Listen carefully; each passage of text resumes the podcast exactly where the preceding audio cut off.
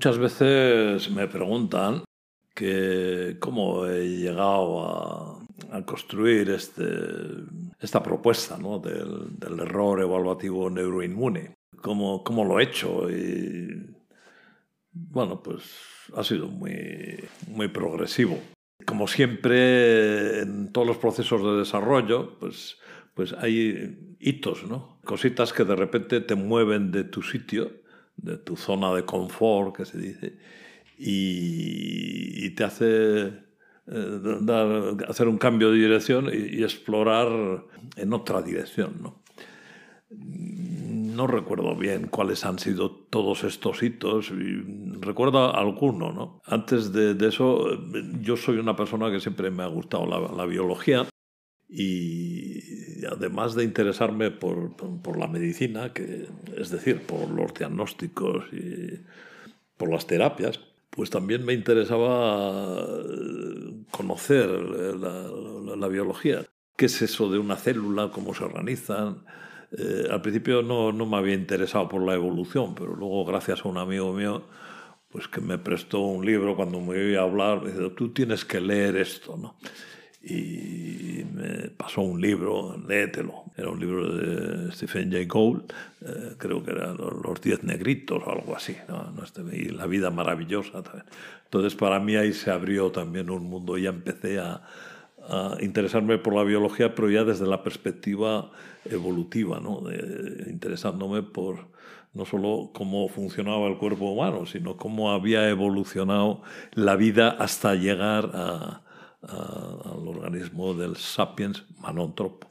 Y bueno, en ese caldo de cultivo de interés por la biología y ya luego por la, por la evolución, la filogenia, y cómo se llegaba a, eso, a un organismo como el de nuestra especie, pues había otro elemento que yo creo que fue determinante, que es escuchar al paciente. Eh, yo dedicaba muchísimo tiempo a la historia clínica me parece que la historia clínica era, y, no sé si sigue siendo, eh, la acción más importante de los profesionales, pero yo desde luego lo tenía muy claro que, que tenía que hacer preguntas y, tenía que tomar nota de las respuestas. Al principio siempre lo haces desde una posición de superioridad, ¿no? como hombre, yo soy el que sabe de esto, y, eh, usted, usted no sabe, ¿no? Usted es el, paciente y yo soy el médico. Hombre, por favor, no confundamos las, las cosas, ¿no? Y claro, esa es la típica arrogancia del ignorante, del que está empezando a, a saber que ignora. Pero sí, yo al principio pues intentaba convencerle al paciente y sin escucharlo. tomaba nota de los síntomas, que eran preguntas que ya estaban predeterminadas. Pues bueno, pues había una serie de síntomas, una lista. Eh, le duele, eh, está mareado, tiene hormigueos, cada especialidad tenía los suyos. Y sobre esas preguntas ya preconfiguradas, luego se pasaba a la exploración. También era una exploración que buscaba una serie de signos que tuvieran alguna coherencia con las preguntas que nos hacíamos en relación al diagnóstico. Y luego ya se hacía un dictamen, pues tiene que hacer esto o lo otro, usted lo que le pasa es esto o lo demás allá. ¿no? Eh, las primeras historias clínicas preguntaban mucho, pero, pero desde ese patrón preconfigurado de lo que son los síntomas y tal. Y no, no hacía caso de, la, de lo que ahora eh, es lo que entendemos como una narrativa desde el punto de vista del organismo.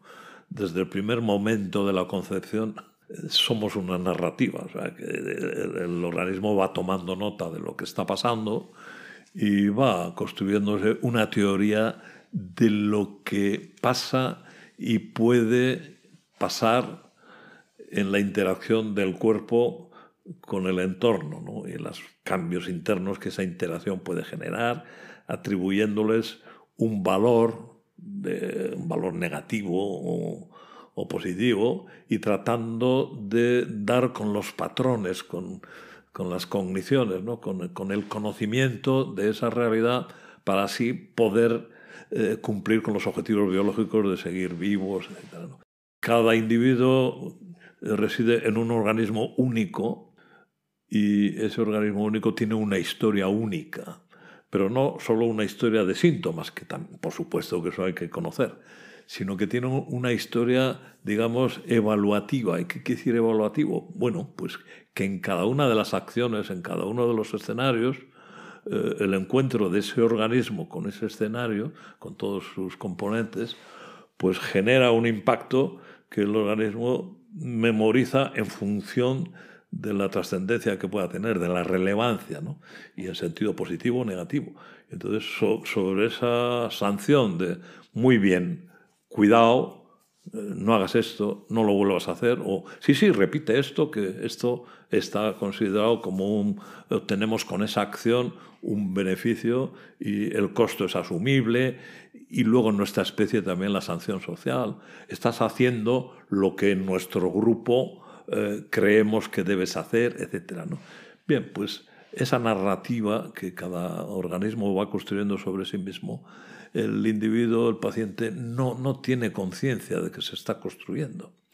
Si le preguntamos al individuo sobre su historia, eh, la tendrá organizada como eventos, ¿no? hitos. Bueno, pues yo nací no sé dónde, eh, nos fuimos a vivir no sé cuántos, eh, luego me gustaba hacer esto, lo otro, me pasó esto, lo demás allá, lo que se llaman episodios. Pero por debajo de ese relato del individuo, pues hay todo un mundo de actividad biológica compleja que está construyendo su propia historia inconscientemente, sin notificarle, sin pasarle una, un informe al individuo de lo que en cada día, lo que ha dado de sí cada día en esa interacción del cuerpo con el exterior. Por las noches tenemos una referencia de esa reconsideración el, sistema nos apaga, nos quedamos dormidos y asistimos eh, paralizados a, una escenificación eh, rara, extraña, que no tiene nada que ver con la realidad, de lo que ha ido sucediendo o bien ese día o en días anteriores y que ha tenido una relevancia. ¿no? Bueno, pues en ese momento en que nosotros estamos apagados, estamos dormidos, el sistema está procesando esos, esos incidentes, esos, lo que ha sucedido en ese día y ha tenido cierta relevancia. Pues ahí es donde se está tejiendo la narrativa desde el punto de vista del organismo. Luego cuando nos levantamos se enciende nuestra presencia como parte del sistema, nos incorporamos a esa, narrativa, a esa historia, a esa memoria de nuestra vida y pues, pues seguimos explorando el mundo, tratando de evitar esto o de hacer algo que no está considerado como positivo. Bueno, pues eh, eso cambió bastante la manera de relacionarme con los pacientes. Antes me interesaba mm, por, el relato de los síntomas, pero luego empecé a interesarme por lo que el paciente pudiera opinar sobre los síntomas. Entonces hay una pregunta clásica que muchas veces no tenemos en cuenta, ¿no? que es, bueno, una vez que ya nos ha contado los síntomas, bueno, ¿y a qué lo achaca? ¿no? Que es, ¿qué piensa usted?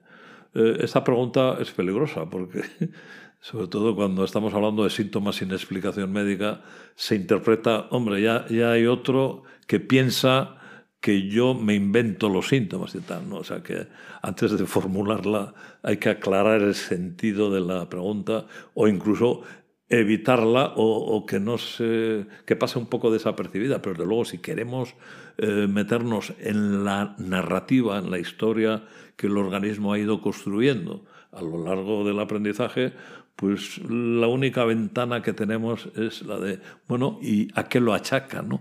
¿Qué piensa usted? Porque esa es la ventanita que tenemos para aproximarnos al proceso evaluativo de consideración de las consecuencias que tiene cada uno de los actos que hemos ido desarrollando a lo largo de la vida. Recuerdo un era por el 1990, por ahí, que cuando apareció en escena la etiqueta fibromialgia y la encefalitis miálgica o síndrome de fatiga crónica, como se prefiera.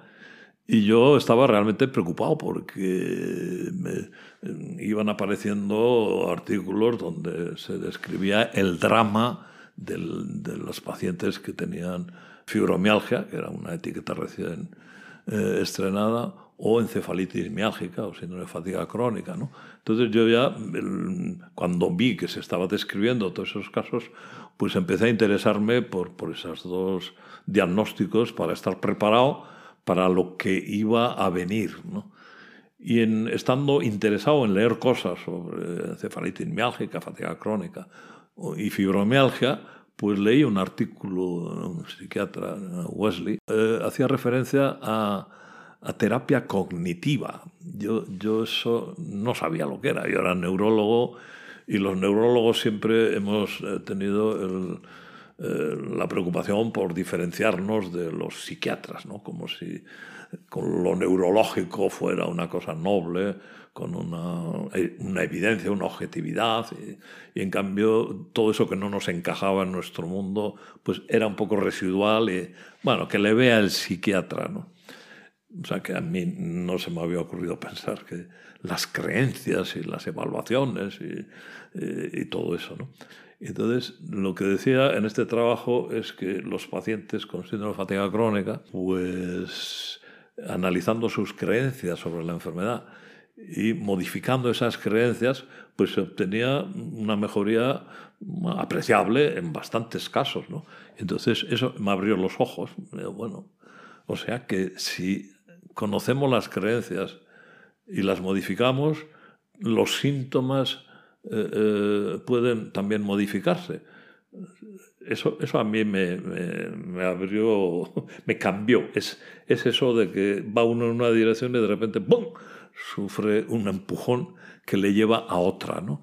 Ese artículo sí que lo recuerdo y además mi compañero, el doctor Digón, eh, escribió una carta al artículo, a la revista donde salió publicada, el Green, eh, contándole lo que yo ya andaba sobre lo que yo llamaba síndromes de hipervigilancia. ¿no?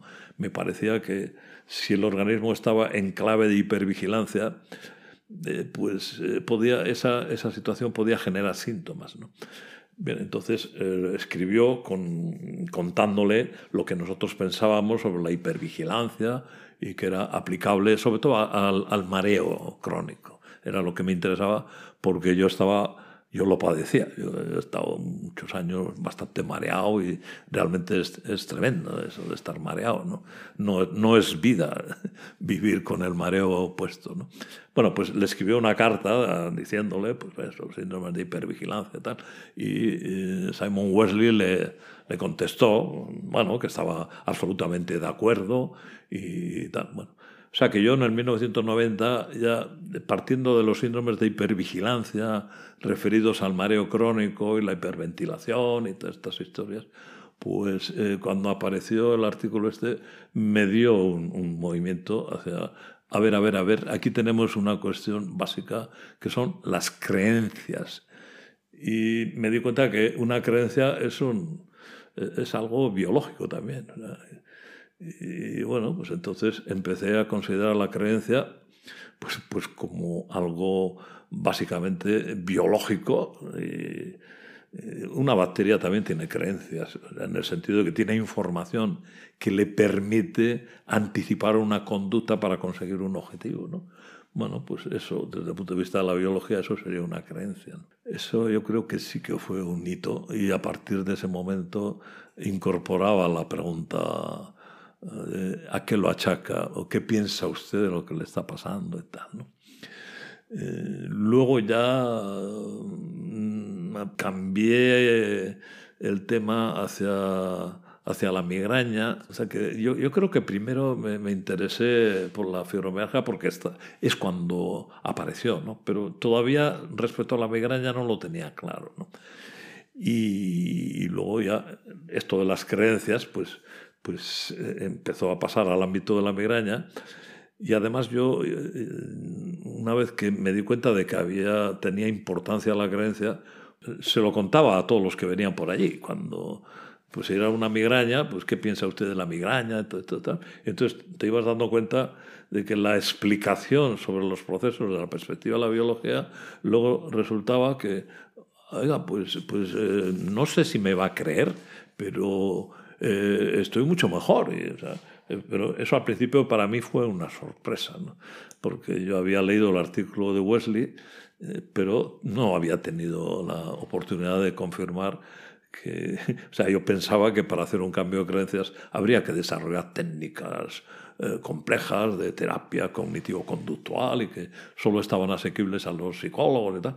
No, pero entonces me, di cuenta de que bastaba informar, educar para que los pacientes, eh, los síntomas se modificaran. Y yo creo que ese fue un, momento importante. Luego, no hay como padecer una situación para comprenderla, sobre todo cuando le afecta a otros. Eh, en el tema del mareo, pues ya he comentado que yo he tenido mucho mareo, ¿no?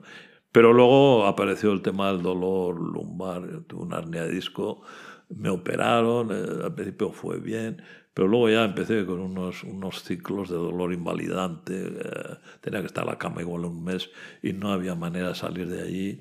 Eh, mi amigo neurocirujano del hospital no veía otra solución que eh, estabilizar la columna. Daba por sentado que dolor por la zona lumbar pues es que hay una columna inestable y que la solución radical, lo mismo que las artrodesis. ¿no? Cuando hay dolor en una zona que hay una articulación, pues para que no duela, pues cogemos y la fijamos y le quitamos la condición de articulación, de movimiento en esa zona. Eso es una reflexión un tanto extraña, pero en fin, es, lo que estaba en boga y yo ya me veía con los hierros puestos, con la incertidumbre, porque tampoco me daba seguridad y yo ya pensaba que acabaría pues eso, una silla de ruedas, que es lo que se piensa, ¿no? Y que no podría seguir trabajando. Y bueno, el, el, pensamiento era puro catastrofismo. Y estando así, leí también otro artículo de los que te mueven, estudiaba eh, las estrategias respecto al dolor eh, lumbar eh, agudo. A ver, cuando aparece un episodio de una lumbociática aguda, pues vamos a ver qué sucede con tres estrategias de afrontamiento. Una, reposo absoluto, que era lo que primaba entonces. Yo cuando padecía dolor pensaba que el remedio era el reposo absoluto. O sea, no te muevas, que se roza, que no sé qué, y pensaba que si me movía y dolía, pues estaba impidiendo que se resolviera la situación. Bueno, pues un grupo les colocaron reposo absoluto, a otros eh, pues las prácticas de, que en aquella época se podían hacer con ejercicios o, maniobras, eh, terapias manuales, ¿no? las, las que fueran. Y la tercera era un grupo, bueno, pues siga haciendo, intente seguir haciendo su vida normal, no se preocupe, y bueno, mientras el dolor se lo permita, pues intente ganar, eh, arañar actividad, ¿no? Y, bueno, y tranquilo, ya, ya se pasará. Bueno, pues los que mejor iban es los de siga con, haciendo la vida normal y, ya, bueno, ya, ya se irá pasando, ¿no? Entonces aquello me, me, me, me, movió de la dirección donde iba yo navegando y, y me llevó hacia otro sitio en la cama, uno de los episodios que no me podía mover, pues empecé a explorar lo contrario, en vez de eh, estar vigilando un reposo absoluto y cuando aparecía el dolor, enseguida dejar que aparecía la contractura defensiva y estar eh, con los, los, pensamientos catastrofistas y todo eso, pues lo que hacía era buscar al dolor a través de un movimiento y entonces una vez que lo tenía identificado, pues hacía un trabajo de interiorización, eh, sobre la conveniencia de que hay que moverse, eh, enfriando el impacto emocional de todo ello, eh, evitando ideas catastrofistas. Y entonces empezaba a hacer movimientos, como de bamboleo, así, como si algo me moviera a mí y, y relajando la zona en la cual yo aplicaba el movimiento. Y entonces al principio era en la cama, luego de eso conseguía salir al suelo y ya una vez en el suelo, pues a veces tenía que hacer unos ritos como de estirarme hacia arriba para que las vértebras se abrieran y así me dejara de dolor, de doler. Yo ya sabía que esto es imposible. Uno no puede estirarse hacia arriba y abrir el espacio de las vértebras, ¿no? Pero a veces las ideas te modifican eh, las, las, las, situaciones. ¿no? Y bueno, entonces poco a poco y explorando, y, y, a veces podía correr, pero no podía andar. Entonces me levantaba y andaba corriendo por la cocina, el frigorífico. Eh. Eh, luego, pues tenía una silla que cuando me levantaba, que salía doblado y rígido, pues me sentaba, me metía el culo para atrás, apoyaba en el respaldo la zona lumbar eh, y, hacía también una reflexión rápida de, soltar la zona y luego ya me ponía de pie y, era cuestión de unos pocos segundos para que aquello se disolviera, ¿no? O sea, que aquello no era una cuestión de un tejido dañado, sino era más complicado.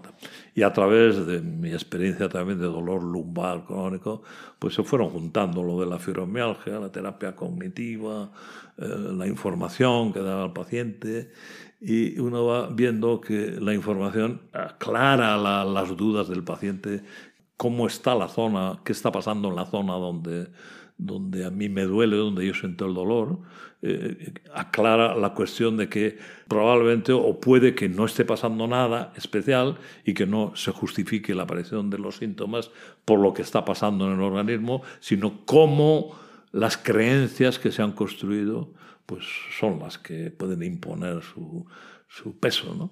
Y a partir de ahí, pues ha sido ir añadiendo conceptos, eh, leer, eh, me acuerdo cuando leí Copia eferente por primera vez en un libro de Alain Bertot, El sentido cerebral del movimiento. Eh, no sé, es que hay muchas funciones cerebrales o muchas funciones del organismo en su conjunto, pues que no, no nos han enseñado a pensar en ellas y, y no las tenemos en cuenta y son básicas, ¿no? tienen una potencia es importante que esas funciones psicológicas del organismo, como la, memoria, la predicción, la motivación, todo eso eh, funcione bien, que esté al servicio de una teoría de organismo que, sea razonable, que tenga sentido, sentido común y que el organismo esté funcionando cerca de la realidad y no pegado a la información, digamos, eh, catastrofista. ¿no? Enseguida me di cuenta de que los que generábamos la respuesta del paciente, ¿y qué piensa usted? Pues pienso que no sé qué, eh, éramos los profesionales, o sea que los pacientes piensan en relación al organismo en aquello que les hemos enseñado a pensar o sea, no es que unas ideas catastrofistas definan a un individuo catastrofista, ¿no? Las ideas catastrofistas definen la cultura en la cual hemos ido instruyendo los expertos a ese organismo que está intentando vivir minimizando los riesgos ¿eh? y ajustándose además al grupo, ¿no? a lo que está validado como información de mayor calidad. ¿no? Bueno, ese fue otro momento en el cual acepté que nosotros éramos los que creábamos el problema. ¿no? Tendríamos que solucionar problemas, pero, pero en, esta, en este contexto de síntomas sin explicación médica, eh, éramos nosotros los que estábamos creando los síntomas y luego éramos incapaces de dar una explicación de por qué los padecían los pacientes. Escribí el primer libro, eh, Jaqueca, análisis neurobiológico, todavía eh, defendía la idea de la inflamación aséptica, ¿no? O sea, como que la palabra inflamación me parece que explicaba bastante las cosas, tiene una migraña, la meninge está inflamada, pero no hay bichos, no hay infección, eh, pero ya con cierta sospecha de que, bueno, pero si en el líquido no hay células, no hay, no hay datos inflamatorios, pero la palabra inflamación servía, ¿no? Luego ya eh, quité lo de la inflamación y lo sustituí eh, poco a poco por estados de alerta, ¿no? alerta protección, que no son inflamaciones, sino son estados del sistema en, en los cuales toda la infraestructura de sensores, de, de procesamiento de señales de los tejidos, etc., está desde un, una posición de alerta y, por si acaso, eh, intentando que el individuo tenga una conducta coherente con ese estado de alerta. Y en un momento eh, me di cuenta de que era lo mismo eso que el sistema inmune. ¿no? Yo tenía alergia al polen, desde mi época universitaria, pero no había caído en esa, en esa analogía, eh, esa igualdad de eh, cómo trabaja el sistema inmune y cómo trabaja la red defensiva neuronal.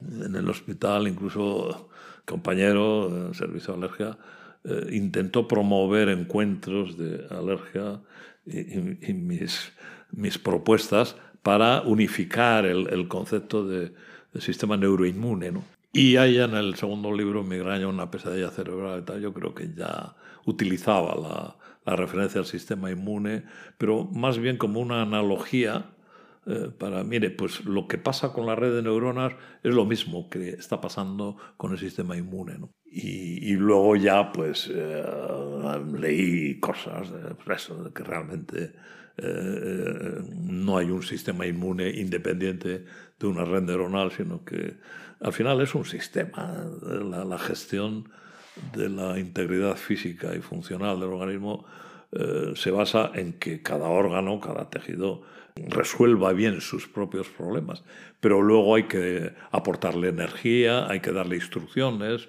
están las hormonas, o sea que al final el, el, sistema neuroinmune, que es un sistema altamente integrado, pues es el gobierno del, es el gobierno del organismo. ¿no? Entonces, pues ya eh, empecé a hablar de sistema neuroinmune y no de cerebro, que es una parte importante de, del sistema, pero no eh, está fuertemente vinculado a todos los demás componentes del sistema, que es un sistema complejo ¿no? y adaptativo.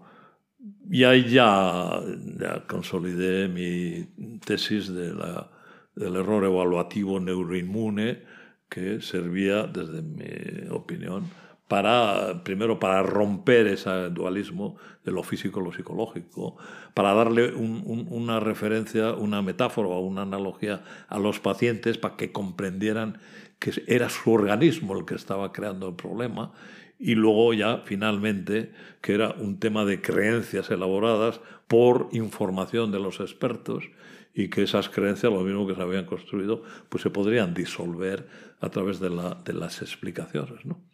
Y eso, eso es lo que sucedió. Pues eh, luego Maite, mi hija y su marido, Asier, que eran fisios, pues empecé a hablar con ellos. Eh, no me hicieron mucho caso durante unos pocos años, porque ellos estaban instruidos en, en el músculo, en las articulaciones y tal.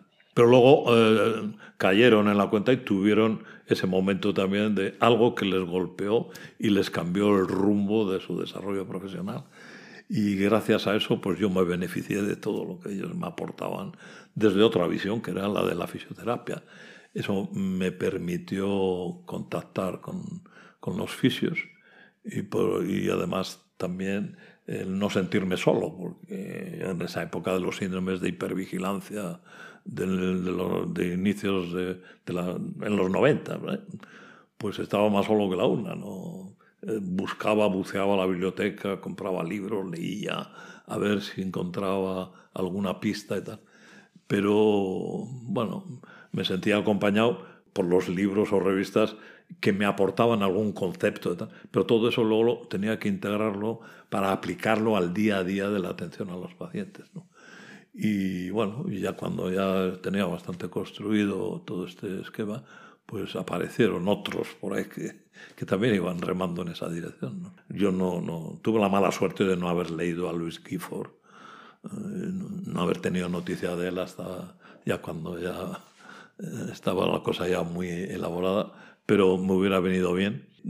Estaba Melsa, igual, primero con la teoría de la puerta de entrada y luego ya con la modulación eh, descendente, eh, y luego ya aparecieron los australianos, Mosley, Butler, y luego muchos más. Ya empezó a haber una eclosión de... Y luego ya me jubilé y ya empezaron pues, con la relación con los médicos de atención primaria, iniciada con el doctor Aguirre Zábal, con los grupos de pacientes, luego ya la extensión del modelo a, a fibromialgia y otros sitios, pero ya eh, había ya un cuerpo ya muy, muy aceptado de que en el tema del dolor crónico no se estaban haciendo las cosas bien y bueno, pues que había que cambiar los paradigmas del dolor. Eh, hubo gran desarrollo tecnológico para estudiar moléculas, para estudiar imagen, para estudiar registros. Eso es lo que ha fundamentado el cambio de... Yo creo que en Goy Group, entre los fisios de Goy Group y un neurólogo, pues hemos creado un modelo que tiene una, una cierta singularidad y que es lo que nosotros intentamos divulgar, ¿no? que es el modelo del error evaluativo neuroinmune adquirido y promovido por los contenidos de la información experta. ¿no? Eh, yo creo que eso es lo que nos define como modelo, el, impacto que tiene el aprendizaje en el aprendizaje nociceptivo, en el aprendizaje defensivo, la información que vertimos los profesionales en, en, en el sistema, ¿no? porque al final el sistema lo que intenta es disponer de información para anticipar y, y gestionar la, eh, la, seguridad del organismo a través de la conducta del individuo. No, no hagas esto, haz esto otro, etc. ¿no? Eso sería la perspectiva evaluativo-motivacional que lleva a configurar eh, los síntomas sin explicación médica, pero porque hay un proceso de construcción de creencias que luego se, se transforman a través de los sistemas motivacionales en, en una motivación del individuo a desarrollar unas conductas de alerta, protección, ahorro, energía, etc. ¿no? Bueno, pues eh, así ha sido la cosa. Pues, eh, no hay como hacerse preguntas, buscar respuestas y bucear en los sitios donde puede haber información. Ah, y una cosa que yo considero importante es, eh, una vez que ya tenía claro que tenía que buscar las respuestas en otra dirección, es no perder eh, la información que puede proceder de otras perspectivas. Entonces, a mí siempre me ha interesado eh, conocer los datos, digamos que las propuestas oficiales de las cuales yo me iba alejando iban aportando. Entonces, no sé, por poner un ejemplo, la migraña, pues eh, se acepta que hay un aumento de CGRP en el líquido cefalorraquídeo, pues ese dato hay que, hay, que incorporarlo a la teoría. No se puede ignorar ningún dato que esté verificado como un dato cierto. Hay que incorporarlos todos. Yo creo que ese es otro aspecto importante, no perder la información que puede generar desde otros ámbitos de, de investigación. Hay que estar abierto a los errores propios, por supuesto, esos son buenos días. Un gran día es aquel en que uno se da cuenta que está equivocado en algo. Y siempre hay que tener eh, una apertura para informaciones que vengan de otros estamentos profesionales. Bueno, pues aquí estoy. Eh, todo esto me ha llevado, yo creo, unos 30 años. Y, y sigo ahí, de, buscando, detectando fallos, insuficiencias eh, o errores de bulto, ¿no? y por ahí andamos. Eh, les mantendré informados de todo lo que vaya aprendiendo, porque es lo que hay que hacer, ¿no? generalizar el conocimiento y crear eh, mecanismos de, de, de, compartir información cuando esa información eh, es necesaria porque la información que hemos creado los expertos, que definen la cultura del organismo, eh, realmente necesita un cambio radical si queremos modificar esa incidencia dramática de síntomas en, organismos sanos. ¿no? Estamos impidiendo que los individuos puedan llevar su vida, a pesar de que residen en un organismo razonablemente sano, pero convertimos ese organismo en, como si estuviera enfermo. Y eso no lo hace el paciente, eso lo padece el paciente.